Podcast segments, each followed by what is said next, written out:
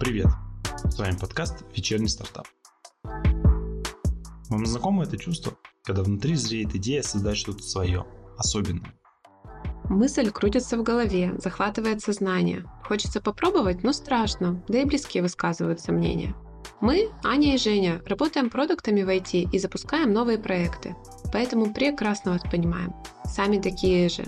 В связи с этим решили запустить подкаст о том, как не бояться начать делать то, что нравится.